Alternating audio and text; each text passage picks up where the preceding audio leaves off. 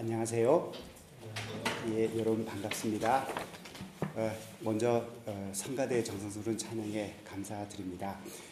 그리고 여러분은 어쩌면 지금 무척 어려운 시간을 지내고 있으리라고 믿습니다.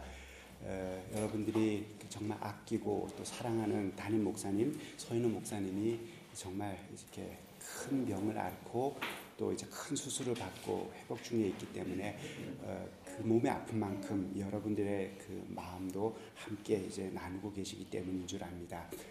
어, 사실은 그 이제 목사님이 수술을 받기 전날 이제 제가 그 그렇게 멀지 않은 곳이기 때문에 어, 목사님 병실을 찾아가서 그 저녁 시간에 어, 한그 오랜 시간을 함께 있었습니다. 얘기도 많이 나눴고 또 이제 서인훈 목사님이 이제 참 많은 얘기를 해주셨습니다. 서인훈 목사님을 알고 지낸 게 벌써 한 15년이 넘습니다. 그러니까 그 15년 동안 제가 참 좋아하는 이제 그 목사님인데 많은 변화를 겪으셨어요. 근데 그날 저녁만큼 이렇게 그 제 마음을 파고드는 이제 그냥 덤덤하게 이야기하시는데 제 마음을 파고드는 그런 이야기를 이제 이제, 이제 들었던 기억이 없을 만큼 그렇게 이제 절절한 이야기들을 참 많이 해줬습니다.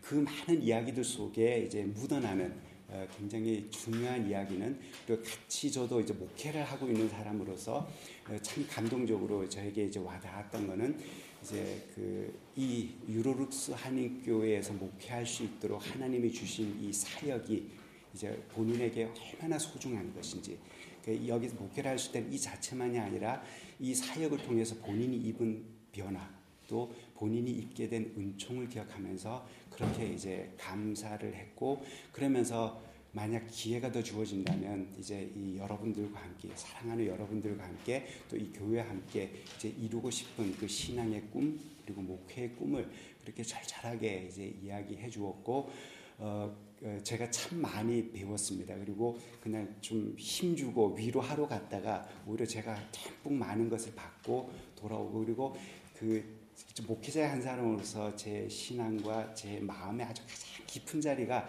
이게 맑아지고 또 무거워지는 그런 체험을 했습니다. 그러면서 나오면서 여러분들의 기도도 그러리라고 생각하는데 하나님 우리 서인원 목사님을 그리고 서인원 목사님의 저 꿈을 이렇게 저 사역을 지켜주십시오라고 그렇게 기도를 드렸습니다. 그 목사님께서 빨리 이제 기력을 차리고 일어서셔서 이제 여러분들과 함께 만나고 또 이곳에서 정말 하나님이 주시는 아름다운 그날 신앙을 그리고 이루어 갈 수 있게 되기를 간절히 바랍니다. 어, 1년 만이에요. 그죠? 예, 작년에 이제 어, 올 때는 눈이 엄청 많이 왔었습니다. 엄청 많이 왔었고 돌아가는 길에는 아슬아슬하게 그 쾰른 있는 쪽에서 빠졌는데 쾰른 이후부터는 고속도로를 아예 그냥 그 폐쇄를 시켜버릴 만큼 길도 미끄럽고 했었는데 정말 아슬아슬했었어요. 그래도 무사히 정말 무사히 어려움 없이 도착했는데 작년 생각하면서 오늘 오니까 얼마나 편안한지 몰랐어요. 길도 막히는 게 없었고 이제 경치도 너무 좋았고요. 참 좋았습니다. 작년에는 사실 목사님께서 저에게 설교를 한번 와달라고 부탁을 해주셨습니다. 근데 이제 그땐 연말이라 이제 사실은 저희 교회 교인들도 좀 이기적이어 가지고 다른 목사가 어디 가는 거를 그렇게 잘 이렇게 허락을 안 하려고 그래요. 근데 어, 올해는 목사님 부탁을 안 하셨습니다. 제가 자원을 했습니다. 그리고 교인들에게 사정을 이야기를 했어요. 그러니까 지난 주가 저 지난 주간에 이제 신년성회 감리교단 신년성회가 있었고 또 자, 지난 주간에는 협의회 이제 수양회도 있었고 해가지고 이제 빠지는 시간이 많았는데도 이제 교인들이 기꺼이 이렇게 이제 그 갈수 있도록 그렇게 말씀해 주셨습니다. 어, 그 결국 여러분들의 그 이제 예배를 향한 그 이제 간절한 마음이 함께 이제 전해진 것이라고 저는 믿습니다. 서인원 목사님이 이 자리에 계시고 함께 나누는 이 예배를 제가 어떻게 다 채울 수 있겠습니까? 많이 부족하리라고 생각합니다. 하지만 어, 늘 서인훈 목사님과 함께 하려고 하는 여러분들의 그 간절함을 하나님께서 깊은 은혜로 채워주시리라고 믿고 이제 그 믿음으로 이제 부족하지만 여러분들에게 제가 준비한 말씀을 전하고자 합니다. 에, 오늘 본문은 여러분들이 아주 잘 아는 내용입니다. 씨 뿌리는 자의 비유이죠. 그리고 복음서에서 다 나와 있는 그런 비유인데 이제 누가복음은 조금 다릅니다. 이제 그 부분을 이제 잠깐 어, 이제 강조하면서 이제 말씀을 드리겠습니다.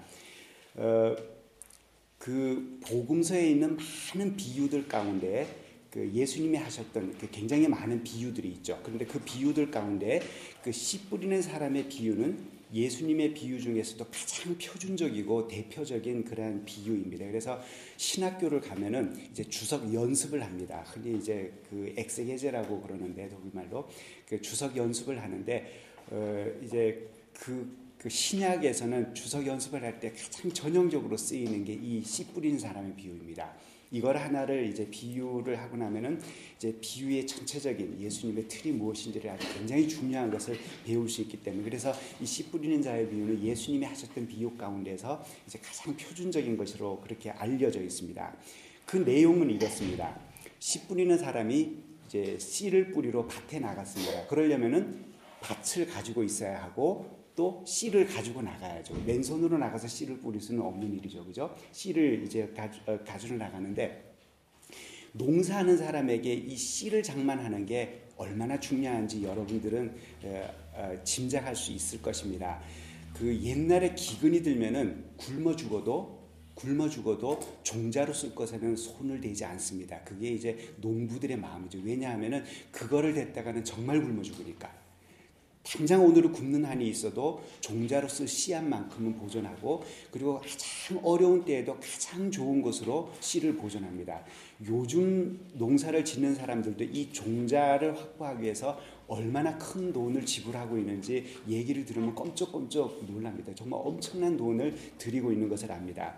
그러니까 이, 이 농부가 그러니까 씨를 가지고 나갔다가 근데 씨는 아무거나 처박아 놨다가 한 게 아니라 1년 동안 정말 자기 자식 돌보듯이 정성껏 돌보고 지켰던 그거를 만약 무슨 재난이 일어나면은 이 사람은 뛰쳐나가 가지고 제일 먼저 그 자루를 잡고 어딘가 도망을 쳤을 그 종자를 이제 씨 자루를 들고 밭으로 나간 겁니다. 그러니까 이게 이게 그가 짊어지고 나가는 씨앗은 이게 굉장한 정성이 담겨 있는 귀한 것이라는 걸 생각해야 됩니다. 그렇게 해서 이제 씨를 뿌리는데 이 농부가 칠칠치 못하였는지 씨앗을 밭에만 뿌린 것이 아니라 길가에도 뿌리고 바위 위에도 뿌리고 가시덤불에도 그, 그가 뿌린 씨앗이 떨어졌다고 합니다. 근데 가만히 보면은 이 비유를 보면은 그가 실수로 떨어뜨린 것이 아니라는 것을 이 본문이 분명하게 이야기를 해줍니다.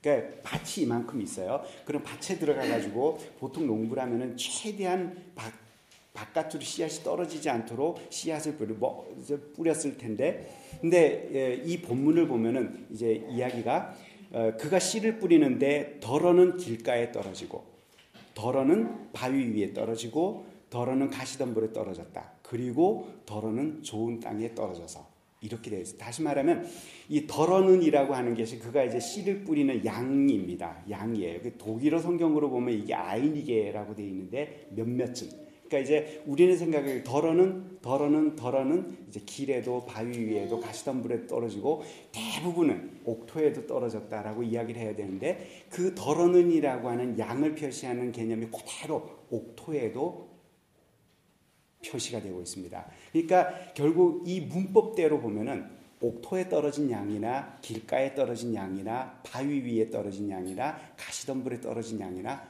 똑같습니다. 이제 양을 구별하지 않아요. 덜어는 길가에 떨어지고 덜어는 바위 위에 떨어지고 덜어는 가시덤불에 떨어지고 덜어는 옥토에 떨어졌다. 결국 밭의 종류가 떨어 씨가 떨어진 땅의 종류가 네 종류인데 그 네 종류 위에 떨어진 양이 거의 같으니까 결국은 4분의 3은 거의 버려버리고 4분의 1만 떨어져야 할 곳에 떨어졌다는 이야기가 됩니다. 결국 이 씨 뿌리는 비유에 나오는 농부는 좀 이상한 농부이죠. 우리는 도저히 이해를 할 수 없는 사람입니다. 농사일이 완전 초보였던가 아니면 완전히 기인입니다. 아무리 농사에 대한 지식이 없다고 해도 철없는 아이가 장난치는 것이 아니라면 적어도 농사를 위해서 씨를 뿌리러 소중한 씨앗 자루를 들고 나간 사람이라는 정성껏 결실을 잘 맺는 곳에 뿌려야 하는데 엉뚱한 곳에 너무나도 많이 뿌린 것입니다. 물론 씨를 뿌리는데 어떻게 자로 된 듯이 씨앗을 밭에만 떨어지게 할 수 있겠습니까? 조금은 밖으로 벗어날 수 있을 것입니다. 그런데 본문 비유에서는 네 종류의 땅, 길가, 바위, 가시덤불 그리고 옥토에 떨어지는 씨앗의 양이 똑같은 나노로 표현되고 있다는 것을 우리가 눈여겨 보아야 합니다.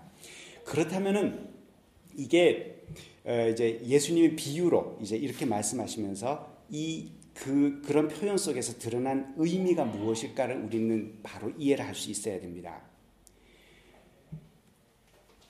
더군다나 옛날은 성사학자들 이야기에 그 당시에는 이제 그, 그 수확을 하고 나면은 그 수확한 그 모든 수확 농산물의 3분의 1을 종자로 보존을 해야 된다고 합니다. 그러면은 정말 귀한 것일 텐데 그렇게 가치 있는 것을 아무데나 마구 뿌린다고 하는 것이 도대체 어, 그러니까 있을 수 있는 일인가라고 생각을 하게 됩니다. 그런데 이 비유에서 말씀하시길 들을 기 있는 자는 들어라 라고 이야기를 합니다. 다시 말하면 우리가 판단하는 것과는 다른 깊은 뜻이 여기에 담겨 있다는 의미이죠. 세상의 기준으로는 그리고 상식의 기준으로는 절대로 파악할 수 없는 내용이 이 본문 속에 담겨 있다는 의미입니다. 이제 그렇게 놓고 보면은 이제 이 네 네 종류의 그 땅의 그 의미를 생각을 해봅니다. 우리는 무언가를 할 때 마지막 결실에만 관심을 기울입니다. 왜냐하면 우리가 살아가는 삶이 그러니까요. 아무리 과정이 좋아도 결과가 나쁘면 실패라고 여기는 게 오늘의 삶이 아닌가 생각합니다. 그렇기 때문에 우리는 결실이 나지, 나지 않을 곳에는 절대로 씨앗을 뿌리려 하지 않습니다. 심지어 교회조차도 그렇죠. 우리의 신앙생활도 결실이 나지 않을 곳에는 우리가 믿지는 곳에는 절대로 씨앗을 뿌리려 하지 않는 게 오늘날 교회, 오늘날 그리스도인들, 신앙인들의 모습이 아닌가를 돌아봅니다. 몰랐으니까 뿌렸지 결실이 적다는 것을 미리만 안다면 우리는 그 근처에 얼씬도 하지 않으려고 합니다. 그렇게 우리는 인색합니다. 그러나 오늘 씨를 뿌리는 사람의 비유에서 그 농부는 그 밭에서 수년간의 경험이 있음에도 불구하고 불모지 같은 곳에도 뻔히 결실을 맺지 못할 것이라는 것을 아는 그곳에도 골고루 씨앗을 뿌려줍니다. 결실이 나지 않은 것을 뻔히 알면서도 옥토에 뿌리는 것과 똑같은 양을 뿌려줍니다. 놀랍지 않습니까? 씨앗이 그냥 버려지는 것을 알면서도 결실이 전혀 없을 그 불모지에 똑같이 씨앗을 뿌렸다는 것은 씨앗은 버리더라도 그렇게 소중하게 간직하고 지켜왔던 그 씨앗은 버리는 한이 있더라도 반만큼은 끝까지 포기하지 않겠다는 농부의 아주 깊은 마음이 전해지는 것을 우리는 읽을 수 있어야 합니다. 그것이 어쩌면 그 복음을 우리들에게 심어주신 하나님의 마음 아닐까 생각을 합니다. 하나님은 뻔히 결실 못 내는 것을 보면서도 올해도 또다시 혹시나 하고 기대를 하면서 옥토에서와 똑같은 결실을 내기를 바라면서 우리들에게 여전히 씨앗을 뿌려주고 있다고 하는 것. 이것이 하나님께서 우리들에게 찾아오시고 우리를 대하시는 마음이라는 것을 우리는 잊지 말아야만 합니다. 근데 이 은혜를 가지고 우리는 살아가면서 우리는 얼마나 인색한지 모릅니다. 여기에서 농부가 하는 그 낭비, 그것이 오히려 우리게, 우리들에게는 용기와 희망을 줍니다. 하나님께서 그렇게 낭비해 주시는 것에 우리는 감사를 드리게 됩니다. 그렇지 않나요? 사실 정확하게 말하면 하나님의 구원 역사가 하나님, 하나님 편에서 보면 결국 낭비의 역사가 아니었던가 생각합니다. 다 미치고 정말 엄청난 죄악을 저질렀음에도 불구하고 어이구 이놈들 하면서도 그냥 포기해 버릴 수도 있는데도 하나님은 또다시 믿지면서 자신의 가장 값진 것을 내어서 우리의 빈 곳을 메워 주시고 그렇게 우리의 구원을 이루어 주셨다는 것이 우리가 신앙에서 경험하는 고백이기도 합니다. 만약에 하나님께서 조금도 손실을 보지 않으려고 하셨다면 누가 그 앞에서 살아날 수가 있겠습니까? 그런데도 우리는 신앙생활 속에서 늘 계산만 하려고 합니다. 그것이 이제 그 우리들의 모습인 것을 봅니다. 하나님의 은혜조차도 하나님의 축복조차도 우리는 계산을 하고 있을 때가 얼마나 많은지 모릅니다. 이 비유를 보면서 이제 우리의 신앙을 돌아볼 수 있으면 좋겠습니다. 씨앗을 그렇게 아끼지 않고 뿌리는 농부는 어느 곳에 씨앗을 뿌려야 최대의 결실을 얻을 수 있는지를 전혀 계산하지 않고 씨앗을 뿌리는 농부였습니다. 추수 때에 어떤 땅에서 너무나도 작은 수확을 얻게 되어도 이 농부는 놀라지 않습니다. 그 이듬해에도 그와 똑같은 씨를 뿌릴 것입니다. 왜냐하면 분명히 어느 곳에서는 작은 곳이지만 그곳에서는 이 씨앗이 백배의 결실을 맺으리라는 것을 믿고 있고 그 수확만으로 다른 곳에 벌어진 것들을 다 메어줄 수 있다는 그러한 믿음을 가지고 있기 때문이죠. 기업주처럼 결과만 강요하는 그런 하나님을 여러분은 그리고 저, 저도 과연 신앙으로 감당해낼 수 있을까를 생각을 합니다. 저희 교회에 이제 그 이제 상사 직원들이 많이 있습니다. 이제 그분들하고 이야기를 들어보면은 이제 그 그분들의 신앙생활은 사실 주일날 교회 나오고 이제 저희들이 그 청장년의 모임을 토요일마다 한 달에 한 번씩 하는 것으로도 이제 그 이제 감당하기 어려울 만큼 시간이 빠듯하게 지냅니다. 그 굉장히 이제 쥐어짜면서 살아야 돼. 굉장히 고단한 삶을 사는데 한 번은 이제 그 거기서 정말 열심히 일하는 이제 그 교인인데 그 집사님이 이런 얘기를 합니다. 한 번은 사장 사장님이 다 이제 직원들을 모아놓은 상태에서 그걸 하면서 이런 이야기를 했다고 합니다. 그 마른 걸레도 짜야 한다고. 이야기는 이제 가만히 있는 것을 놔두질 않는 거죠. 그러니까 안 나와도 쥐어 짜서 이제 나오게 하는 것이 이제 기업주의 이제 모습이라는 것을 이야기하는 것을 제가 가슴이 서늘해지는 것을 느꼈습니다. 어, 하나님이 만약 그러셨다면 어땠을까를 생각을 해봅니다. 제가 나이가 들수록 인내와 자비로 참아주시고 기다려주시는 포도원 주인과 같은 하나님이 저는 그저 감사하기만 합니다. 결과에 대해서 특히 신앙의 결실에 대해서 우리는 지극히 겸손할 수 있어야만 합니다. 신앙의 모든 결실은 결코 나만을 위한 것으로 삼지 않아야 우리의 신앙이 넘어지지 않는다는 사실입니다.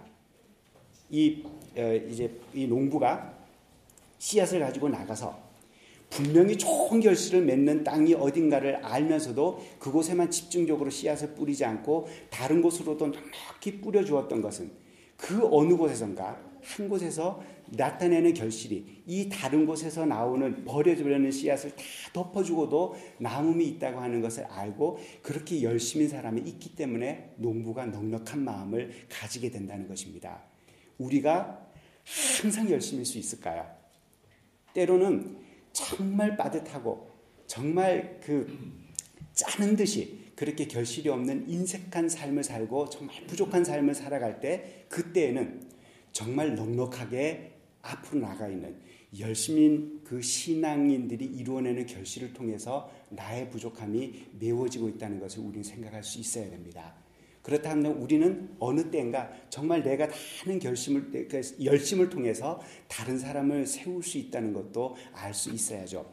제가 잠깐 저희 교회 이야기를 해드리면은 그 제가 이제 그 교회에서 이제 13년 정도가 됐는데 어 이제 지난 한 이제 그 4년, 5년 동안 이제 점점 어려워집니다. 왜냐하면 이제 교인들이 저희 교회를 구성하고 있는 교인들이 60년대, 70년대 강부 간호사로 오신 분들이 주류입니다. 그리고 지금까지 교회에 이제 가장 많은 자리를 차지하고 있어 놓으니까 젊은 사람들이 들어와도 빈 자리가 잘 안 나요. 그 일을 할 때 보면 항상 연세 드신 그 1세대 어른분들이 이제 많은 것을 하고 나는데 이분들이 항상 그렇게 젊으면 얼마나 좋겠어요.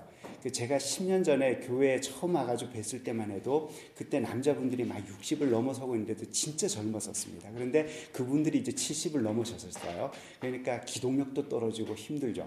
그러다 보니까 옛날 모습을 기준으로 딱 보고 옛날에는 안 그랬는데 옛날은 어땠었는데 하면서 자꾸만 이제 자조를 하고 그리고 불평을 해요. 근데 그때는 정말 좋았던 때가 있었습니다.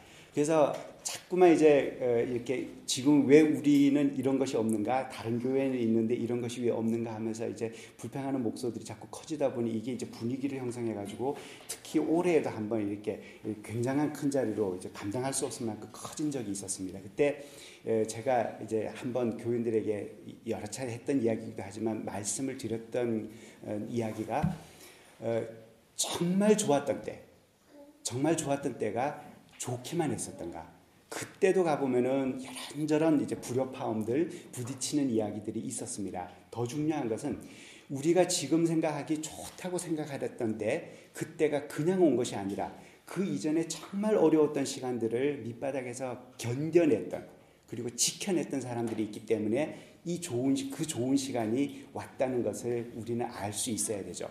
그렇다고 한다면 평생 신앙생활 하면서 또는 한 교회에서 이제 교회를 섬기면서 내가 몸담고 있는 시간이 그 교회가 가장 좋은 때이기만 하기를 원한다면 이것만큼 이기적인 욕심이 어디 있겠어요. 그죠? 어쩌면 지금 어렵다고 생각하는 때 견뎌주는 사람이 있으면 그 어느 땐가는 다시 우리들이 견뎌냈던 그 시간을 바탕으로 해가지고 정말 백배의 결실을 이루는 아름다운 시간들이 정말 좋은 시간들이 이제 올 것이라는 것을 이제 생각할 수 있어야 되라고 봅니다. 우리는 우리가 신앙을 통해서 이루어내는 그 열심들이 어, 신앙의 결실들이 절대로 나만을 위한 것으로 삼지 않을 수 있는 그런 신앙의 안목을 가질 수 있어야 됩니다. 내가 부족할 때 다른 사람들이 내어주는 신앙의 결실로 우리는 살아갈 수 있고 일어설 수 있습니다. 하나님께서 우리를 우리의 부족함을 용납하실 수 있는 이유이시죠. 그죠? 그렇기 때문에 결코 우리들은 예, 하나님 앞에서 그 우리들이 하나님 앞에서 하는 열심이 나만을 구원하는 것이 아니라 다른 사람을 살린다는 마음을 가질 수 있어야 우리의 신앙은 결코 넘어지지 않을 것입니다. 이 비유는 포도원 주인으로 비유되는 하나님의 기다림, 인내, 그리고 다시 참아주시는 사랑, 이것을 강조하고 있습니다. 오늘 이 비유에 대해서 음, 오늘 이 비유 속에 네 종류의 밭이 나오는데 이 네 종류의 밭에 대해서 조금 더 이제 생각을 해보려고 합니다. 어, 흔히 이 네 종류의 밭, 이제 길가도 있고 이제 돌이 돌짝 그돌 바위 위도 있고 그 다음에 가시덤불이 있고 옥토가 있는데 이 네 개의 저, 어, 이제 그 카테고리 밭의 카테, 카테고리를 생각을 하면 우리가 일반적으로 이제 생각하는 신앙인들이 생각하는 예, 가장 중요한 것 가운데 하나는 이렇습니다. 이 세상에는 어, 신앙인들이 다 같지 않다. 네 종류의 신앙이 있는데 누구는 이제 그 어, 길가와 같고 누구의 신앙은 이제 돌짝과 같고 누구의 신앙은 이제 가시덤불과 같고 누구의 신앙은 옥토와 같다. 그러면서 이야기하기를 판단을 하고 싶어 하죠. 일단 나는 옥토고, 나는 옥토고, 어, 저 집사님은 그 돌짝밭일까 아니면 길가일까라고 이제 판단하고 싶어지는 게 우리들의 생각입니다. 근데 어, 제가 목회자라고 해서 그 목회자이다 보니까 또 제가 이제 신학도 이제 전공을 하고 있다 보니까 제가 손에 드는 책들은 성경책 아니면 제가 이제 성경을 읽기 위해서가 아니라 이제 제가 설교도 준비해야 되고 또 이러기 위해서 아무래도 설교 성경 말씀을 들고 있는 시간이 굉장히 많죠. 그리고 제가 읽는 책도 다 성경과 관련된 신앙과 관련된 책일 때가 얼마나 제가 좀 스스로 답답해가지고 벗어나려고 해도 이게 어쩌지를 못합니다. 그렇게 생각하면 늘 성경 읽지, 늘 예배 생각해야 되지, 늘 이제 이렇게 이제 설교를 준비하고 또 성경 공부 인도하고 이래야 되니까 그런 쪽으로 사고 가 있으면 제 마음속에 항상 옥토밭 같을, 어, 겉을 거라고 생각하시겠죠? 근데 아닙니다. 그렇지가 않습니다. 저에게도 여러분 못지않게 길처럼 굳어 있는 밭도 많고 감당하지 못할 큰 바위가 제 신앙과 제 마음, 제 영혼을 내 자리를 채우고 있을 때가 얼마나 많은지 모릅니다. 그리고 하늘을 올려다볼 수 없을 만큼 가시덤불이 온통 내 마음을 덮어버릴 때도 정말 많이 있습니다.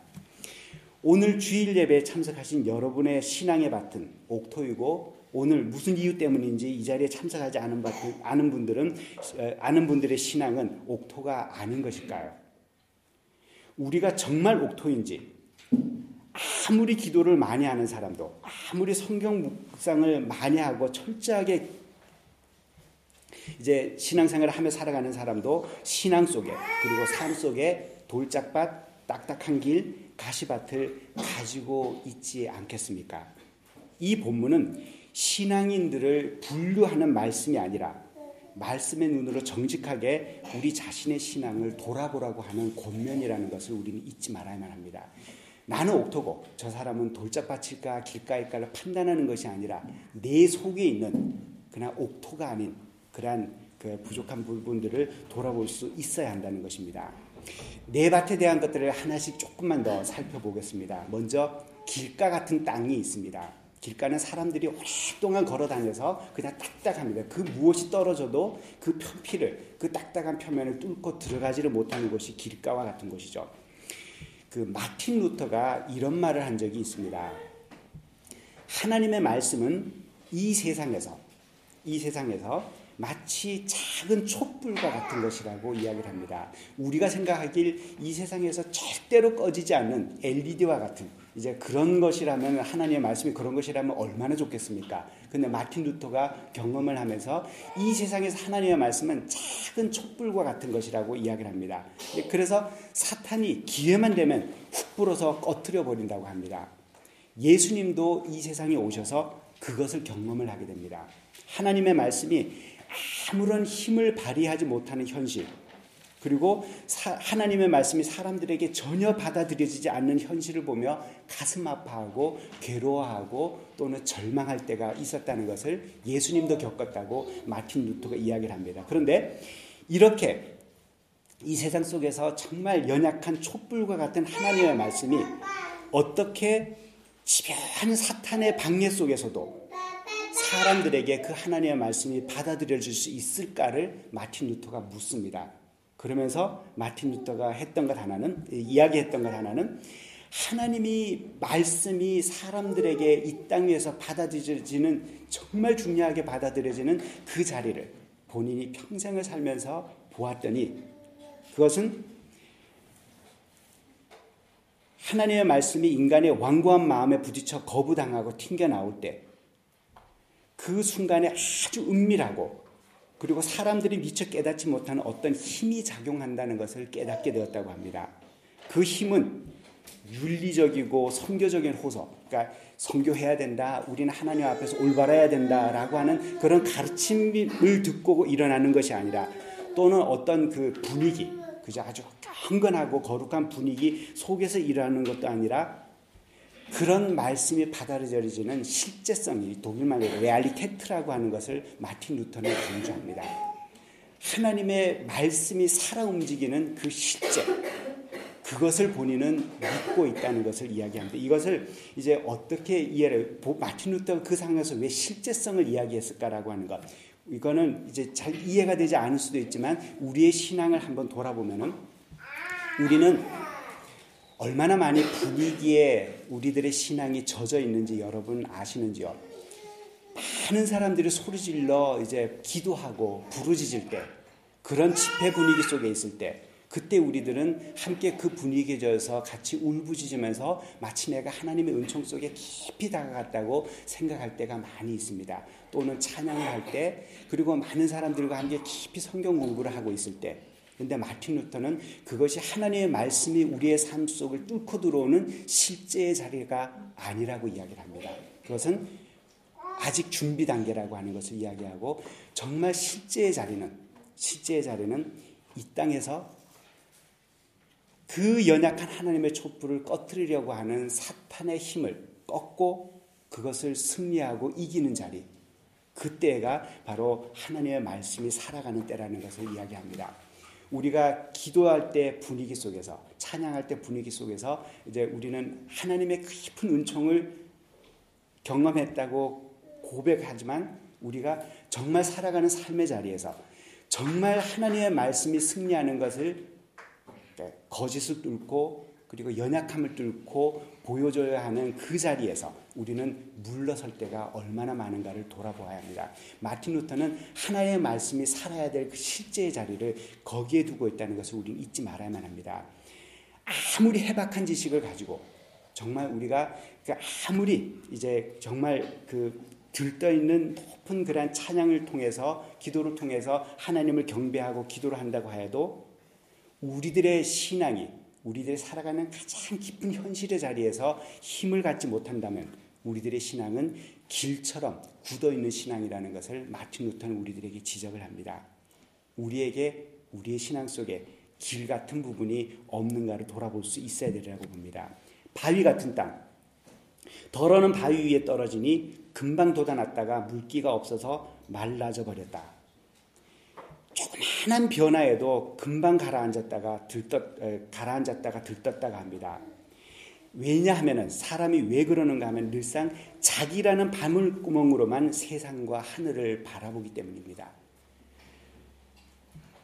그러다 보니까 신앙의 문제가 늘 표피에만 머물러 있으면서 어, 그러면서도 신앙의 본질을 맛본 듯 그렇게 살아가는 사람들이 얼마나 많은가를 돌아봅니다.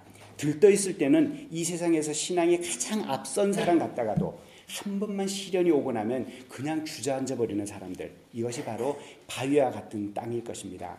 신앙이라는 것은 결코 이런 것이 아닙니다. 히브리서에서도 이야기하고 성경의 많은 것들이 이야기하는 것이 신앙의 가장 소중한 덕목 하나는 인내라고 이야기하죠.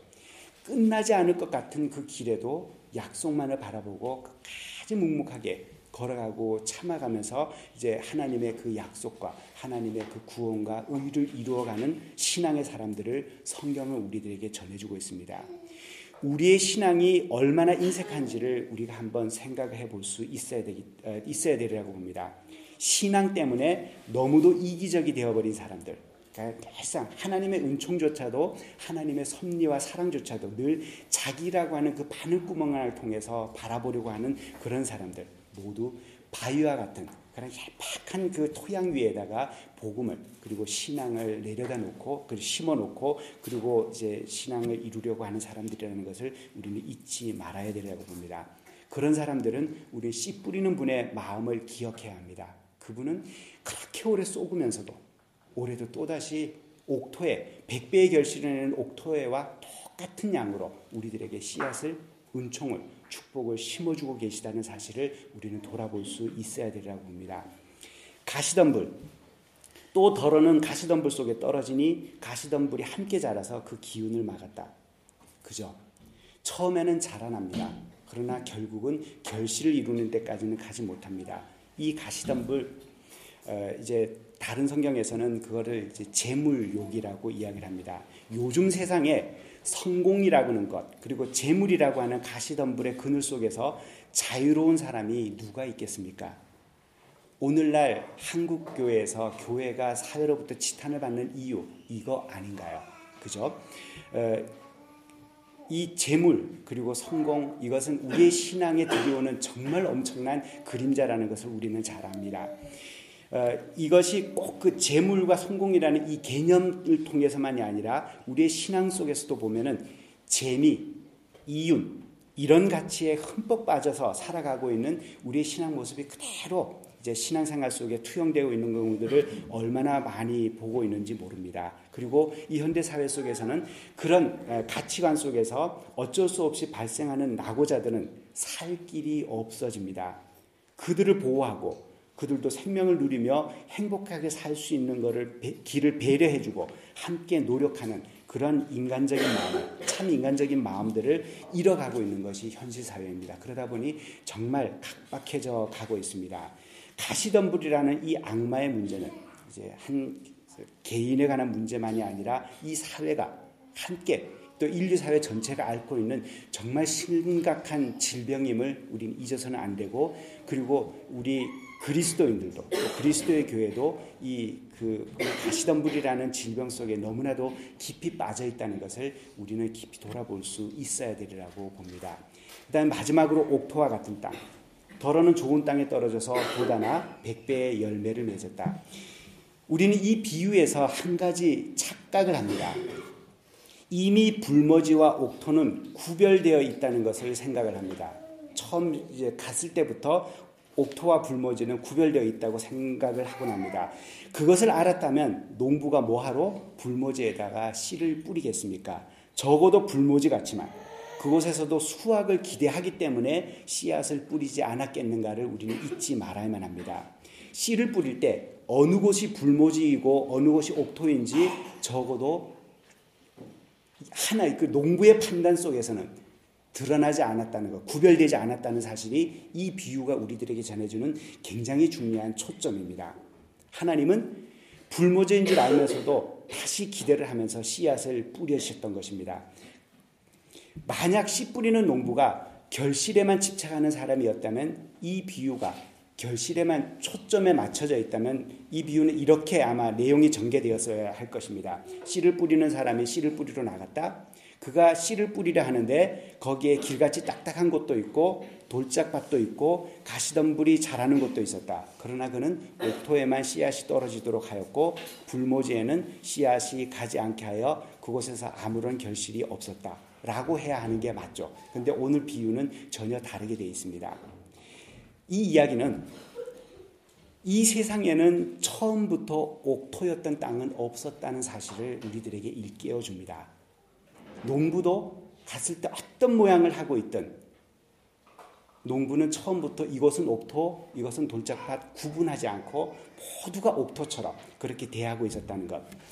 제가 오면서도 이렇게 이제 여기 경치가 좋은 곳이죠. 그 아이펠이라고 하는 곳을 넘어오면서부터 끊임없이 이제 논밭이 그러니까 논이 없죠. 밭이 이제 옥토와 같은 밭들이 비옥한 땅이 펼쳐집니다. 그곳에 그렇게 이제 그렇게 비옥한 땅이 있는 것은 이, 이 세상에 천지가 창조할 때부터 그랬을까요? 그러지 않죠. 그것이 옥토인 것은 그것이 그렇게 기름진 땅인 것은 그것에 무언가를 심으면 그렇게 모든 것이 결실을 내고 잘 자랄 수 있는 것은 수백 년, 수천 년 동안 수없이 많은 농부들이 그곳에 땀을 일구며 피땀을 흘리며 개간을 하고 일구었기 때문에 지금 옥토로 되어 있는 것입니다. 옥토가 되려면은 딱딱한 것을 뒤집어 엎기를 수없이 해야 합니다. 매년 그렇게 해야 되죠. 돌이 보이면 제거를 해야 합니다. 잡초를 쉼 없이 뽑아낼 수 있어야만 합니다. 그렇게 된 수백 년, 수천 년 옥토로 가꾸어진 것도 딱 2년만 돌보지 않고 방치해 두면은 그냥 잡초와 가시덤불이 됩니다. 어디서 날아온 돌들로 그냥 돌짝밭이 되어버리고 맙니다. 그리고 사람들과 짐승들이 그 위를 오가며 길처럼 딱딱한 땅이 되어버립니다. 처음부터 옥토였던 땅은 없다는 사실. 우리는 신앙 속에서 명시, 신앙생활 속에서 명심해야 합니다. 내가 스스로 나를 옥토라고 생각하는 그 순간 우리의 마음밭은 이미 불모지로의 변화를 시작하고 있다는 사실을 잊지 말아야만 합니다. 내 마음이 돌짝밭이라는 것을 깨닫는 사람이어야만 내 마음 속에서 돌이 있는 곳을 보고 돌을 제거하려고 노력하지 않겠습니까? 내 마음이 길처럼 딱딱해 있다는 것을 깨닫는 사람이라야 그 딱딱한 것을 뒤집어 엎으려고 노력을 하지 않겠습니까? 그리고 내 마음에 가시덤불이 그림자를 들이우고 있다는 것을 깨달아야 그 가시덤불과 잡초를 뽑아내려고 시도를 하지 않겠습니까? 이 세상 어떤 땅도 처음부터 옥토였던 것은 없다는 사실을 생각하면서 겸손하게 하나님의 말씀을 받고 우리의 신앙의 삶을 이루어갈 수 있어야 되라고 봅니다.